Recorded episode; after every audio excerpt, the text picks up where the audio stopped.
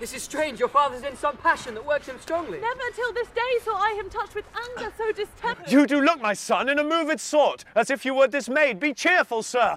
Our revels now are ended. These our actors, as I foretold you, were all spirits, and are melted into air, into thin air. And like the baseless fabric of this vision, the cloud-capped towers, the gorgeous palaces, the solemn temples, the great globe itself, ye all which it inherit shall dissolve, and like this insubstantial pageant faded, leave not a rack behind.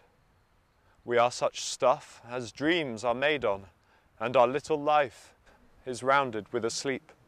Sir, I am vexed. Bear with my weakness. My brain is troubled. Be not disturbed with my infirmity. If you be pleased, retire into my cell and there repose. Eternal too I'll walk to still my beating mind. We wish your peace.